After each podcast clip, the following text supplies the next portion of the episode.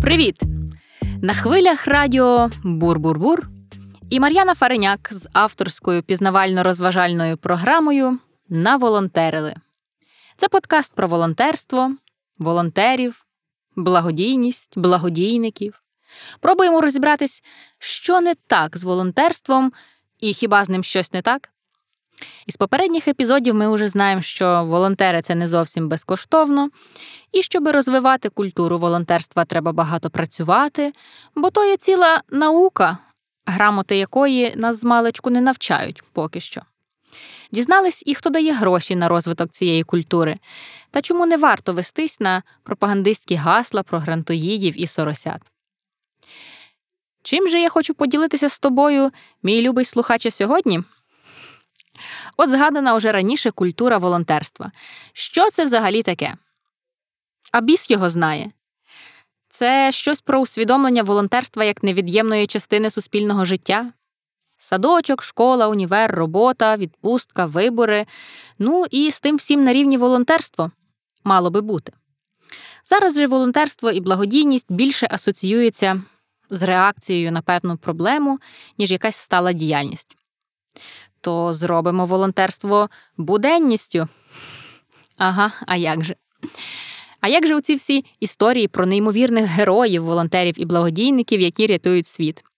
Щось тут із буденністю воно якось не мечиться. Бур-бур-бур. То як правильно піарити волонтерство? І тут людина така: Що? Піарити це ж погане слово. Як можна піарити волонтерство? Он деякі люди і компанії піаряться на волонтерстві, це справді так. А піарити волонтерство? Що ти маєш на увазі, Мар'яна? Так, справді є така штука, що в Україні слово піар має негативне забарвлення. Я знайшла статтю на BBC за 2007 рік з красивою назвою Чому в Україні піар лайливе слово? В статті є дуже промовистий коментар Юрка Покальчука. Цитую: Піар дурне іноземне слово, як і всі інші. Ну, ти знаєш ці іноземні слова. Від них одна шкода. От у всьому винні вони і ще бобри. Що ж насправді таке піар? Дослівно, ця абревіатура з англійської перекладається як зв'язки з громадськістю. Public, public, public, public relations. Public relations. А як пише наше улюблене джерело знань, Вікіпедія, е, на яке активно посилались як джерело для своїх рефератів діти 90-х і Ілля Кива в 2021-му в своїй науковій роботі. Існує близько 500 визначень поняття піар, і одне з них каже нам, що це формування суспільної думки про товар, людину, компанію, подію. Батьківщиною піару вважають Сполучені Штати. Спочатку він з'явився в сфері бізнесу, а згодом ввійшов у політику. А у нас швидше навпаки. Так склалося вже, що українська політика це і бізнес, і шоу-бізнес, і надзвичайні новини, і сімейні мелодрами, все що завгодно, і десь в останню чергу це законотворча діяльність. Тож і слово піар ми звикли найчастіше чути стосовно політиків. А політики що роблять? На думку кума троюрідної сестри маминої подруги, вони дурять простий народ. Ще ми з тобою часто чули і про так званий чорний піар де вже не ясно, чи це когось вирішили оббрехати, чи то людина сама себе так вирішила прославити, бо важливий сам факт, що про тебе говорять, а не що про тебе говорять. Словом, слово піар покрите мороком і темрявою. Родом воно десь із Мордору, а всі піарники орки. Чи змінилося ставлення українців до слова і поняття піар з 2007 року? Видається, що ніби змінилося, але не зовсім. Насправді, як на мене, ми просто все менше і менше чуємо це слово в медіапросторі. Тепер модно робити не піар, а комунікаційну кампанію чи комунікаційний проект. І слова піарник практично вже не чутно. Це називають менеджер з комунікації чи менеджер з репутації. Придумати назву нескладно. А, Та й саме слово піар, е, ну не знаю, видається, що воно вживається десь приблизно так, як і грантоїди. От ви грантоїди, ви піаритесь, ви погані. Є організація Загорій Foundation, мета й діяльність якої популяризувати благодійність в Україні, формувати позитивну громадську думку про благодійність, ну, грубо кажучи, піарити благодійність. У них на сайті є крутий розділ дослідження. Дуже рекомендую, особливо для тих, хто любить діаграми, гістограми, співвідношення та аналітику. Так от, одне з досліджень називається Благодійність очима українців. Що цікавого, я для себе відмітила в цьому дослідженні. Українці вважають благодійність дуже важливою для суспільства, оцінюють її на 9,3 з 10. І водночас першим, що стримує розвиток цієї сфери, називають недовіру суспільства до організацій і фондів. 49% опитаних так вважають. І є навіть окреме ґрунтовне дослідження саме про довіру до благодійних організацій в Україні. Воно показало, що на першому місці причин недовіри є те, що люди вважають цитата, благодійні фонди створюються для заробітку чи особистого піару. Трохи біполярочка. Вважаємо благодійність дуже важливою сферою і не довіряємо благодійним фондам і організаціям водночас. Хоча це можна зрозуміти. Ще пак, як довіряти, якщо е, так, Олди тут є? Хто пам'ятає Ющенка? Такий найвідоміший український пасічник. На початку своєї каденції пан Віктор видав указ про створення всеукраїнського центру охорони здоров'я матері і дитини, дитячу лікарню майбутнього. Під цей проект його дружина Катерина заснувала одноіменний благодійний фонд Дитяча лікарня майбутнього. Кошти тоді збирали всією країною. Люди відправляли смски по 5 гривень в 2005 році. Це був еквівалент одного долара. Долар по 5 гривень, уявляєте? Зібрали тоді 147 мільйонів гривень.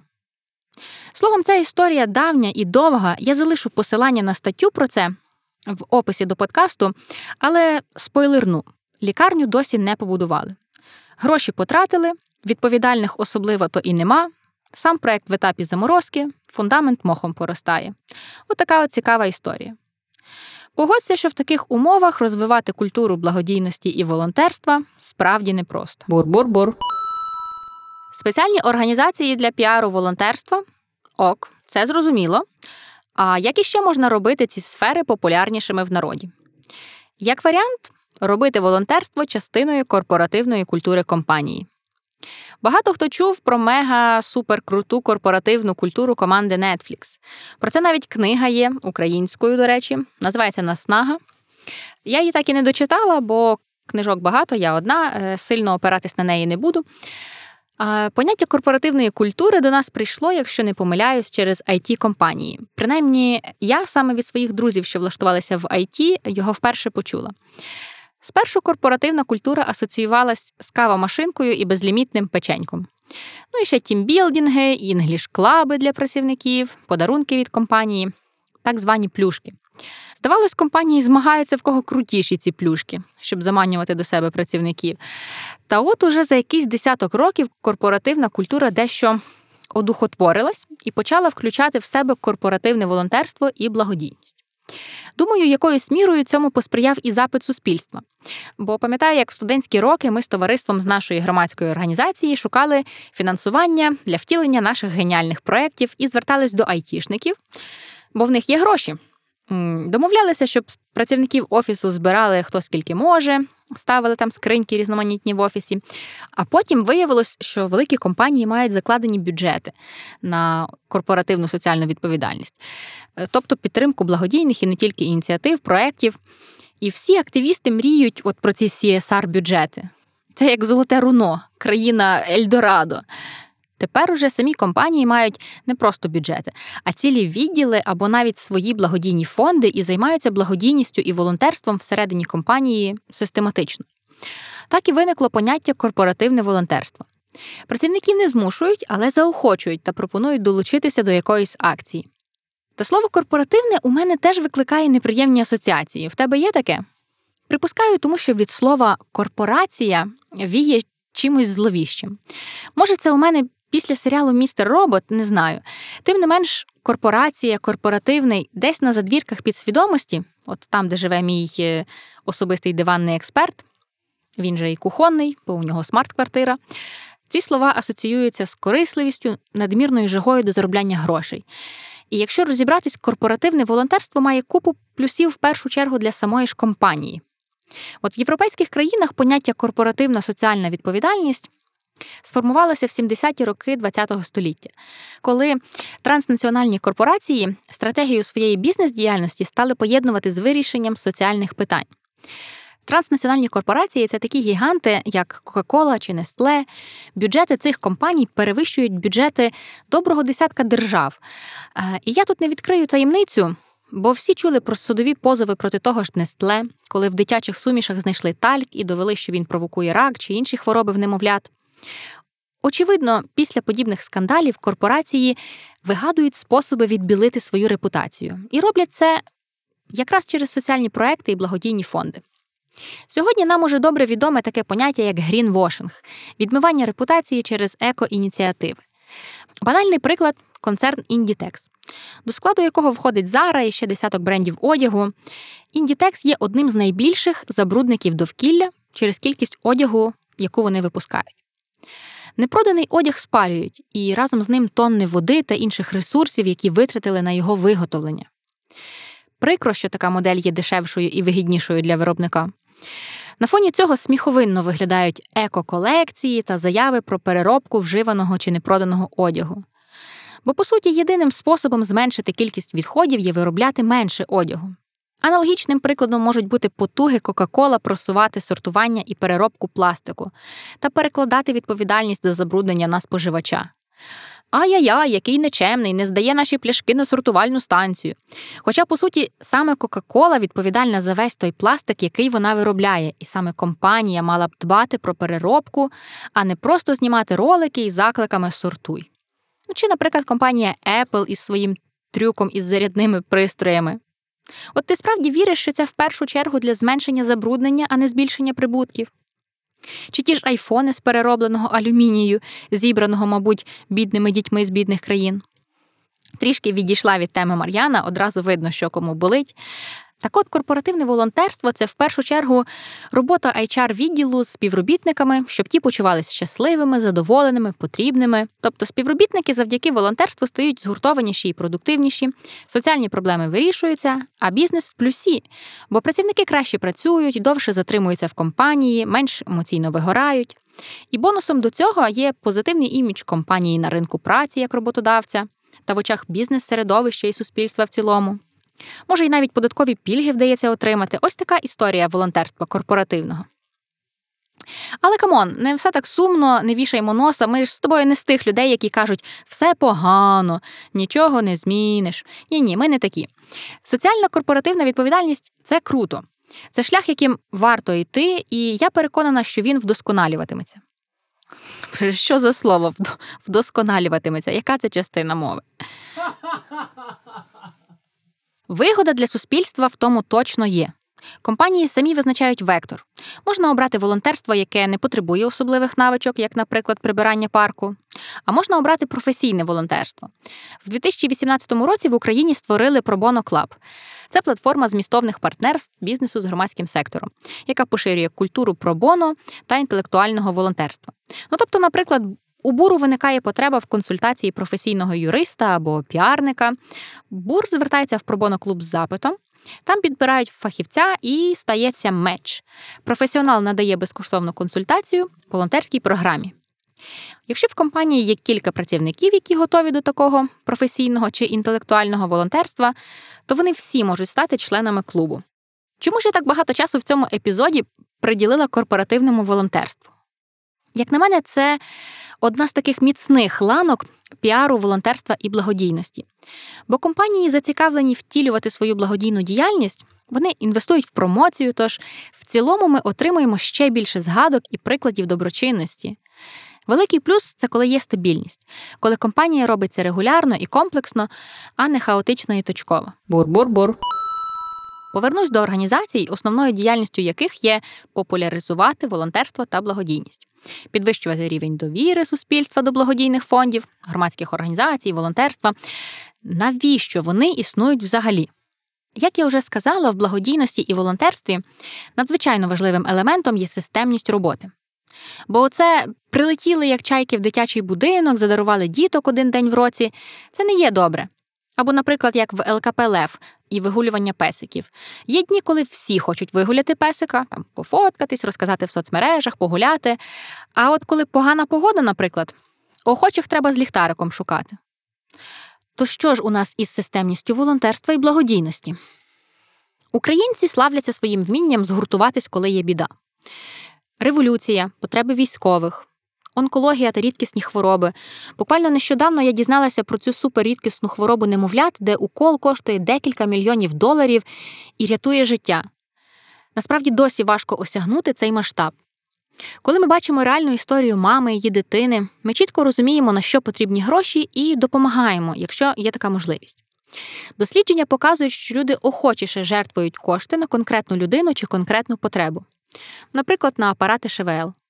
Нам озвучують вартість одного, кількість, яку треба закупити, і загальну суму. І ми такі, давай донейтити. І вже менш охоче ми готові давати кошти на щось абстрактніше, в загальний фонд благодійної організації, наприклад. І з волонтерством аналогічно. Ми хочемо знати, кому конкретно допомагаємо. Така вже особливість роботи нашого мозку. Це проявляється і в страхуванні чи заощадженнях. Досить сильно треба прокачатись, щоб переконати себе у цінності страхування і створення ощадного чи пенсійного накопичення. Бо це те, що не має результату вже сьогодні. Обмежувати свої витрати зараз, там не купити цю чашку кави, щоб колись там на старості мати грошики. Дуже неблизька нам філософія. А страхування.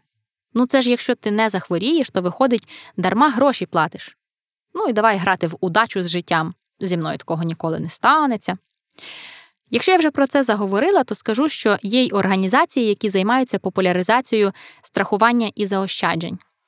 А ми поговоримо про піар, культури, волонтерства і благодійності. Giving Tuesday, по-нашому щедрий вівторок. Це всесвітня ініціатива добрих справ. Був створений з простою ідеєю спонукати людей робити добрі справи, і відбувається він щороку 1 грудня. За останні вісім років ця подія перетворилася на глобальний рух, який надихає сотні мільйонів людей з усього світу робити добро. Перша акція допомогла неприбутковим організаціям зібрати близько 10 мільйонів доларів. А уже в 2019 році вдалося зібрати більше мільярда доларів по всьому світу. І таких щорічних акцій, які привертають увагу суспільства до певної теми чи проблеми, є чимало. Наприклад, е, вусопад або Мувембер. Те, що почалося в 2003 році як божевільна ідея двох австралійців за кухлем пива повернути моду вусам, перетворилося на соціальний інститут боротьби з раком простати. Ідея полягає в тому, щоб не голити вуса в листопаді і перерахувати кошти у фонд благодійної організації, яка допомагає чоловікам. З моменту створення до руху приєдналися люди з усього світу, зібравши мільйони доларів і профінансувавши понад тисячу програм, присвячених проблемам здоров'я чоловіків. Одягатись у блакитне в день інформування про аутизм, носити різні шкарпетки у день інформування про синдром Дауна, Ice Bucket Challenge, присвячений інформуванню про хворобу Лу Геріка. Це та, що була у Стівена Хокінга. Подібних акцій є дуже багато. Один день в році допомагає не просто розказати всьому світу про конкретну проблему, а в цей день говорять про цю проблему реально всі, але ще й згенерувати значні суми коштів, які протягом року витрачаються на дослідження чи боротьбу з цією проблемою, хворобою. До деяких з таких акцій у мене є питання. Наприклад, година Землі. По всьому світу люди вимикають електроприлади, так би мовити, з турботою про планету. Бо, мовляв, за цю годину економляться кіловати енергії дуже багато кіловат. Та вчені експерти критикують цю акцію, бо, по суті, користі як такої вона не несе. Інформування про проблему можливо, та будьмо відверті, мало хто відмовляється від смартфону в цю годину, а заряд батареї ноута протягне й без розетки. Зекономлені кіловати електроенергії це сміховинно і нікого не рятує, окрім людського самолюбства хіба. Я такий молодець, дбаю про планету. От в контексті години землі спадає на думку акція до Дня пам'яті жертв голодомору з свічкою на підвіконні. Там година, тут година. Та ми з Сашою погодилися, що це зовсім різні історії. Запалюючи свічку, ти в першу чергу зупиняєшся, задумаєшся про той час і людей. Це можливість відрефлексувати нашу історію і минуле. Погоджуєшся, що це таке різне? Мовчиш? Ну ок. Гучних, серцерозбивальних і душездригальних історій про людську доброту назбирається багацько. Хайп на благодійності. Як ми з тобою до цього ставимось? Знаєш, всі ці історії з Редіта, наприклад, е, про маленьку дівчинку, яка мріє про гітару і просить допомогти зібрати 500 доларів. А натомість ця історія так розчулює користувачів, що вони всі разом донейтять 500 тисяч доларів. Чи випадок із каналом Природа ТВ, коли дитина написала оголошення, наклеїла його на стовп, хтось сфоткав, закинув в інтернети. А користувачам Твіттера та інших соцмереж це так сподобалося, що за день другий канал зібрав сотні тисяч підписників і мільйон переглядів. Хто з вас підписався на природу ТВ? Зізнавайтесь. Е, це все, звісно, круто і так надихає, але це історія про так званого вижившого. Ми знаємо тільки його версію подій. Сотні тисяч постів в Твіттері, Інстаграмі чи на Reddit залишаються без уваги. Не кожне оголошення на стовпі буде сфотографоване і стане популярним в інтернеті, як і не кожній мамі вдасться через інтернет самостійно знайти кошти на лікування своєї дитини. Може здаватися, що яскравих прикладів сили Фейсбуку багато, але безсилля його іще більше. Просто ми про нього не знаємо, бо не чуємо, не бачимо. І саме тому цьому світу потрібні організації і фонди, які займаються благодійністю регулярно, систематично, яких не цікавить, скільки твоя історія зібрала лайків чи ретвітів, і щоб ці фонди мали можливості і ресурси допомагати якнайбільшій кількості людей, потрібно підтримувати їх імідж, потрібно привчати людей регулярно донейтити таким фондам, довіряти їм. Для цього існують організації і програми, спрямовані тільки на одне піднімати культуру благодійності і волонтерства. Бур-бур-бур. Чи тільки організації уповноважені піарити волонтерство і благодійність? Зрозуміло, що і держава також має цьому сприяти. А чи є в цій історії місце от звичайній людині? Таке собі питання, звичайно, бо насправді без людини не обійтись в жодному разі. Ті ж організації, у них працюють люди. Часто благодійні фонди є іменними і носять прізвище свого засновника. І тут я не про фонд Ріната Ахметова, бо нам, як відомо, Ахметов хто? Правильно. Чи керівник фонду стає публічною людиною і лідером думок? Або ж піарники організації запрошують зірок, блогерів і популярних артистів до всіляких там колаборацій, наприклад, посли доброї волі ООН. А чули історію про те, як Орландо Блум відвідував Слов'янськ? Дуже часто ЮНІСЕФ залучає зірок до різноманітних кампаній, в першу чергу інформаційних. Побутує думка, що коли з екранів телевізора умовна дуаліпа скаже носити маску і мити руки, то її обов'язково всі послухаються. Та чи насправді так є? Чи не надто ми переоцінюємо вплив інфлюенсерів на простий народ? Я провела кілька розмов, назвемо це інтерв'ю е, з бур-амбасадорами. Це волонтери бур, що взяли на себе роль послів волонтерства в маси. Мені було цікаво дізнатись в першу чергу, як ото їм говорити про це, про волонтерство. Може, то я в такому віці, що перспектива одягнути футболку волонтер чи щось із логотипом організації та проповідувати волонтерство виглядає так собі. Оці всі жартики про секту чи свідків Єгови ха-ха-ха, дуже дотепно. Хоча, може, і справді вік, бо в часи розквіту моєї діяльності в громадській організації ми робили проект до Дня захисту дітей. Ну а як інакше, з промовистою назвою За поцілунок дітям на дарунок в часи пандемії звучить як фільм жахів. Суть акції волонтери в червоних фірмових футболках бігають зі скринькою по місту. Скринька, до речі, прозора, опломбована, все по феншую.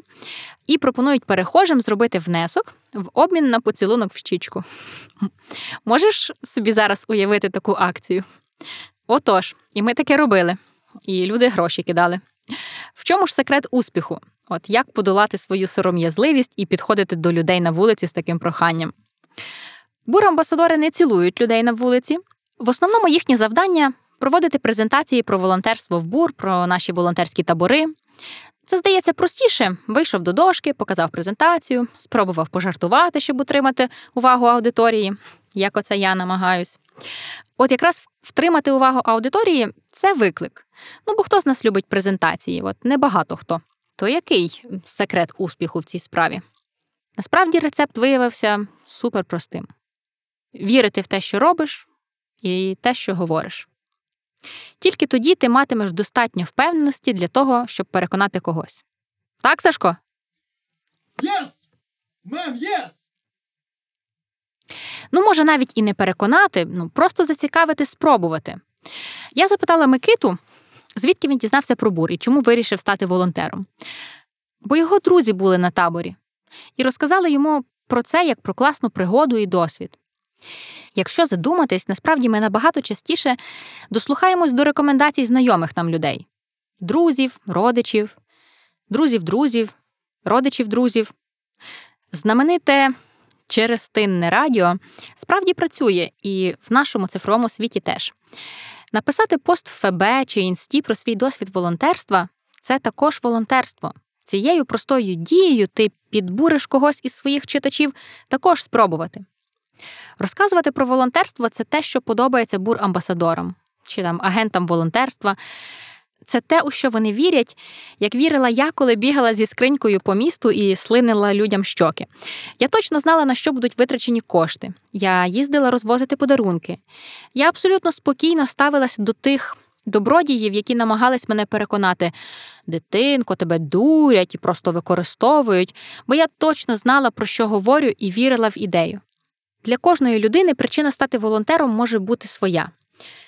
Для когось це двіж і челендж, для когось можливість для саморозвитку, пізнання себе, для когось це відповідальність і обов'язок, а для когось можливість робити добро і цей світ кращим. Кожен вбачає в волонтерстві та благодійності щось своє, і це прекрасно. Поволонтерив запроси друга. Поволонтерила, запроси подругу, чи друга, чи кого хочеш. Волонтерством треба ділитись. Забудь, що там говорили в дитинстві, якщо тобі таке говорили про добро любить тишу, чи це щастя любить тишу. Словом, робити добро мовчки це, звичайно, краще, ніж його не робити. І це окей, якщо тобі так більше до вподоби, але і робити добро голосно це теж окей. І цього не потрібно соромитись. От справді бувають випадки, коли навіть просто репост рятує чи допомагає. Мою подругу колись спіткала біда, грабанули її квартиру, а вона фотограф, і всю техніку винесли. А це багато дорогих штук, і в такій ситуації найгірше, що в неї забрали знаряддя праці, яким вона могла б заробити і відробити втрачене. Я тоді, пам'ятаю, репостнула її історію, і мені написав інший друг повідомлення, що скинув їй гроші на картку. Він міг мені цього і не повідомляти, але тоді я й увірувала в силу Фейсбука. Ну, от я і заперечила сама собі з попереднього розділу про сплески доброчинності в соцмережах. Чи все ж не заперечила, а підсилила думку? Бур-бур-бур. Соціальна відповідальність і волонтерство, коли ти знаменитість. Не про нас. Коли ти зірка і маєш вплив та соціальний капітал, ти потрібен всім. Бренди просять носити їхній одяг, ресторани вечеряти у них, а соціальні проекти підтримувати їхні ініціативи, бо ну вам що жалко, пропіарте нас, ми ж хороші. А ще можете пожертвувати нам кошти, ви ж багаті, і треба ділитись. Це я десь так собі уявляю будні в Діректі знаменитостей чи їхніх піар-менеджерів. А буває і таке, що держава просить тебе поділитися своїм впливом. Свіжий приклад це вакцинація зірок і лідерів думок. Задум, наче непоганий на рівні ідеї, та як показали дослідження, люди більш охоче вакцинуються, якщо хтось із їхнього оточення вакцинувався уже. Тож цю кампанію мозу можна вважати не надто успішною. І ще одним прикладом колаборації держави та лідерів думок, але аж ніяк не прикладом для наслідування, є ситуація на Росії, де місцеві селебріті стають рупором кремлівської пропаганди. Через відомих і впливових людей правительство Росії відбілювало репутацію пенсійної реформи, голосування за поправки до конституції, а ще продовжує підтримувати життєдіяльність імперського міфу про велику і могучу страну, братські народи і старшого брата. На жаль, частиною цієї пропаганди стають і українські зірки. Мова навіть не про тих, хто виїхав жити туди. Найяскравішим прикладом божевільної пропаганди, на мою скромну думку, є Сніжана Єгорова з її нічим не обґрунтованими заявами. Е, ой, я навіть не буду їх повторювати зараз. Чи, наприклад, інтерв'юшки Ірини Білик або Віталія Козловського про те, як їх з дитинства притісняли за російську мову. Виявляється, в дитинстві вони розмовляли російською. Та й навіть якщо без політики, купа блогерів з мільйонною аудиторією просувають всілякі маракобісся серед своїх фоловерів, антивакси, пожирачі плаценти та гомеопати, астрологи, псевдопсихологи і тренери з особистісного розвитку. Хто в нас там ще в цьому списку може бути? Як в цій усій соцмережній каші розібратись і кому вірити? До слова, даю слово лідеру одного з моїх улюблених гуртів вагоноважатиє Антону Сліпакову. Ми не домовлялись говорити про соцмережі, але у своєму коментарі Антон озвучив думки, які майже є відповіддю, як на мене, на моє риторичне запитання, кому вірити в соцмережах.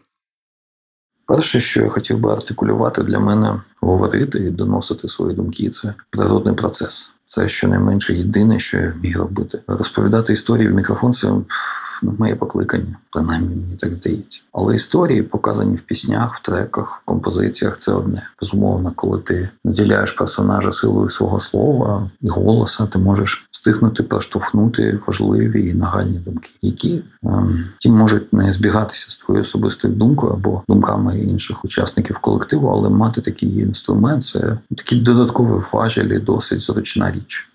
Бути ораторами нести слово, вистину в маси трохи інша місія. До цього я досить закрита, затиснута людина і ще дуже багато сумнівів. Потрібно бути безумовним і непохитним носієм істини, щоб взяти на себе подібну місію. Завжди, до речі, з повагою до таких людей ставився і захоплювався їх непохитною волею, бути впевненим на всі сто. Говорити про свою громадянську позицію, ну я не вважаю, чи це чимось неординарним або небувалим подивом. Це природна нормальна річ. Війну називати війною, анексію анексією, а країну, яка ніяк не залишить нас у спокої, агресор. Якщо є порив, тетичність моменту або якесь пряме запитання, чому ми повинні відмовлятися від можливості висловити свою позицію, це нормальне явище в демократичному суспільстві, частиною якого ми я дуже сподіваюся, є. Соціальні мережі. Цей пункт цей пункт набагато складніше. Я не можу себе назвати занадто активним користувачем соцмереж. Я, звичайно, присутній в них, але не фундаментально. Із великою обережністю і недовірою ставлюся до репрезентативності цього виду комунікації, особливо тієї частини, що міститься в коментарях. Конструктивності і продуктивності найчастіше нуль найважливіші пости, прохання і заклики отримують часто мінімальний відсоток уваги. Ну, Багато більше заходять мемасики, фоточки. А взагалі досить зручно в соцмережах займатися промоцією своєї музики, мерчу і все такого іншого. Звичайно, не варто скидати з рахунків соцмережі як інструмент, але часто це виглядає як величезне, погане, пахнуче звалище інформації, і потрібно бути могутнім супергероєм, щоб все це розгребти. Безумовно, такі люди і герої є. Моя персональна сторінка це моя приватна територія, і ніхто не має права вказувати і дорекати тобі, який вона має вигляд. Хочеш говорити про політику, хочеш про футбол, ніхто не має права диктувати тобі, якою вона має бути. Близькість абсолютно чужих незнайомих людей роблять соцмережі дуже вразливою польовою точкою. Ну, чорт його знає, хто там приходить до тебе і щось вимагає від тебе. І, Ну, коротше, не вважаю, що це нормально. Так, правні політики. Знову ж таки, що вважати політикою? Симпатії деяким партіям? Чи політика це голосувати за гречку? Десь до 2013 року, напевно, можна було бути на своїй персональній хмарці, але вже з 2014 року таким людям стало все складніше зберігати такий е, так званий нейтралітет. За українську символіку, за український прапор, за вислів власних думок, свої позиції почали вбивати людей. У нас анексували цілий півострів, окупували цілі області. І хтось е, збирається бути поза цим, мовляв, мене це не стосується. На мою скромну думку, така позиція є неприпустимою. Це безумовно персональна справа кожного. Ти можеш бути яких завгодно поглядів, розділяти якихось переконань, але заперечувати таким речам, як військові дії, сепаратизм, переходящий в е, міжнародний тероризм це просто злочин. Завжди у медалі є дві сторони, і ми повинні розбирати кожен конкретний приклад і випадок. Але мені здається, що що ти взяв на себе місію бути артистом, художником, просто публічною людиною. Ти вже неси відповідальність за свої вчинки і слова, і, врешті-решт, е, просто самі звичайні доступні правила простого, простого людського кодексу і честі. Якось так. Дякую, Антону. Я особисто обожнюю дивитися, читати його інтерв'ю і сильно рекомендую. І також хочу сказати, що я особисто дізналася про ситуацію з Андрієм Антоненком, ріфмастером, якого безпідставно звинуватили у злочині у вбивстві Павла Шеремета саме з сторінок в соцмережах Антона Сліпакова.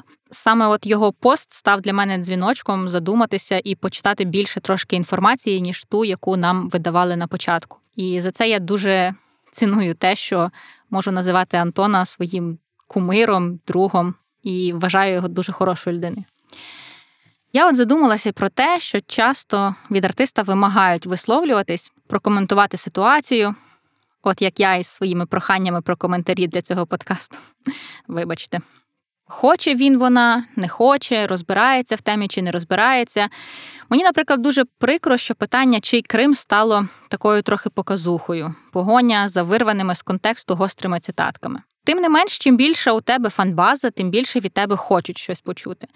Причому побажання можуть бути кардинально різні: е, як підтримати, так і не підтримати якусь ситуацію, або ж навіть промовчати. Типу, ми хочемо, щоб наш улюблений музикант займався музикою, а не ліз в інші сфери.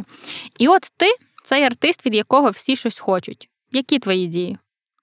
Складність ситуації ще й в тому, що все тобою сказане і зроблене множиться на два або навіть на десять, і буде висічене на камені, а не написане на піску. Щоб проявляти свою громадянську позицію, ти маєш ретельно фільтрувати інформацію, перевіряти факти, аби не потрапити в скандал. Це не та історія, коли мені Фейсбук нагадує про мій пост п'ятирічної давності, за який мені соромно. Але там три лайки, і в цілому нікого не цікавить, що я там говорила п'ять років тому. На відміну від суперзірок. Телебачення Торонто робило класний сюжет про культуру кенселінгу, де Максим Щербина розповів, як твіт п'ятирічної давнини може перевернути життя нинішньої знаменитості. Одним з критеріїв, чому я довіряю і поважаю позицію артиста, це послідовність його дій і висловлювань. І крутим прикладом тут є гурт Бумбокс та Андрій Хливнюк. 21 листопада на телеканалі ЮА Культура показували документальний фільм за участі Андрія Хливнюка. Про це він повідомив на своїй сторінці в інстаграмі. мабуть, я тоді ще не була на нього підписана, бо я лише в квітні дізналась про цей проект. Режисером стрічки став британець Ендрю Сміт, володар премій Бафта і Еммі. Не народний артист, але теж непогано. Документальний фільм розповідає про звільнення українських політв'язнів із тюрем Росії та на окупованих територіях Донбасу та Криму. Окремою лінією в ньому є медійна діяльність українських волонтерів та лідерів громадської думки з актуалізації проблеми бранців Кремля на міжнародному рівні. В липні 2018 року гурт Бумбокс відіграв концерт на пункті пропуску Каланчак. Це адміністративний кордон з Кримом. Цей концерт був акцією протесту та вимогою звільнення всіх українських політичних в'язнів з російських таборів. Ще у 2015 році було ініційовано кампанію «Let my people go», до якої долучились багато відомих українців і артистів, також серед них і згадані мною Антон Сліпаков і Андрій Хливнюк, щоби привернути увагу світової спільноти до політичних бранців Кремля. За звільнення з полону Сінцова, як пригадуємо, висловлювався навіть Джонні Депп. Такою політикою мала б активно займатися в першу чергу держава, адже правдиве інформування міжнародної спільноти це наша національна безпека. Пригадуєш історію з голодомором? Чи не найважливішим в той час було донести інформацію до світу про те, що коїться?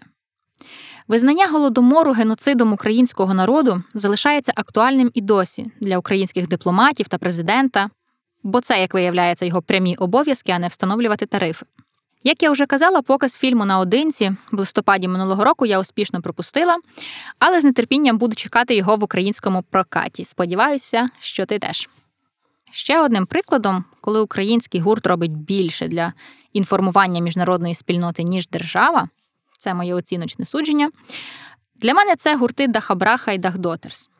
Це мега успішні колективи, які мають сотні концертів за кордоном, участь в найкрутіших музичних фестивалях, і кожного разу під час виступу чи інтерв'ю вони говорять про реальну ситуацію в країні. І про майдан, і про війну. Без намагання догодити усім та згладжувати гострі кути. От навіщо їм це робити? Чому не обрати таку зручну, на перший погляд, позицію поза політикою? Давай послухаємо Марка Галаневича, учасника гурту Дахабраха, якщо ти не в курсі. Чому так, а не інакше? Е, алло, алло, привіт. Я Марко Гланевич, гурт Дахабраха, і відповідаю на запитання, чому так вийшло, що наш гурт обрав шлях е, говорити про те, що відбувається в нас в країні, мати якусь ем, таку активну громадянську і політичну позицію. Значить, доповідаю. Вся річ тім, що політика для нас це не є чимось таким відокремленим від життя. Тобто це є частиною нашого е, всього життя. Ми залежні від політики. Ми можемо робити вигляд, що ми незалежні, але це було б в тому випадку, якби ми будь-хто заліз би кудись в гори, високо-високо, почав вирощувати там одну картопельку, якесь деревце, і ніколи звідти нікуди не спускався. І так би жив досить довго, і був би вне політики і поза взагалі е, всяких е, проблем громадських, політичних і так далі. І це в тому випадку, якщо його ніхто б не чіпав. Що теж мало ймовірно. Отже, ми всі живемо в соціумі, і все на нас, е, те, що нас оточує, воно на нас впливає.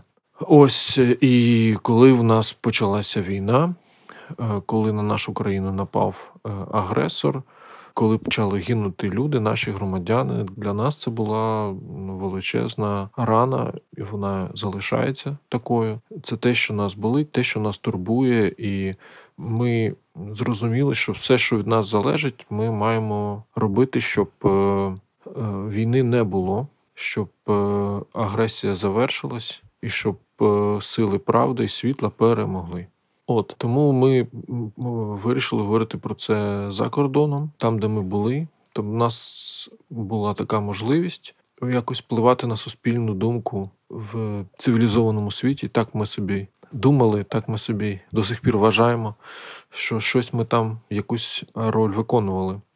Ось і тому і в інтерв'ю, і після концертів ми чекали підтримки і солідарності з нашою країною, яка в, в цій війні відстоює свою цілісність, свою свободу, цінності демократичні, ем, які поділяє весь сучасний цивілізований світ.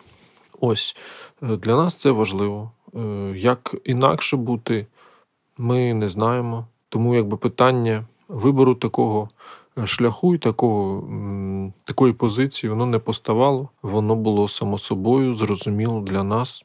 От, мабуть, все. Мабуть, от така от відповідь. Дякую. Дякую, Марко. Дякую, що погодився записати цей коментар для подкасту на волонтерили. Що ж об'єднує згаданих мною артистів, крім того, що я обожнюю їхню творчість. До цього списку я б додала ще онуку, Сашу Кольцову, Ірину Карпу, Сергія Жидана, Притулу та, та ще десятки. Шкода, що не сотні. Зірок, думку яких я поділяю та надихаюсь критичне мислення і гуманність. Без популізму і радикальних закликів усе повалювати це те, що близько мені, і що особисто я готова просувати в маси. Це те, у що я вірю, і буду, так би мовити, піарити. А тебе, мій невидимий друже, попрошу попіарити цей подкаст, поширити в соцмережах чи просто розказувати, рекомендувати людям. А ще ставити вподобайки, зірочки, писати коментарі. Історія подкасту на волонтерили розвивається неочікуваним навіть для нашої команди чином, і уже скоро на всіх чекають сюрпризи, тож слідкуй, не пропускай. До зустрічі на звукових хвилях в наступному епізоді.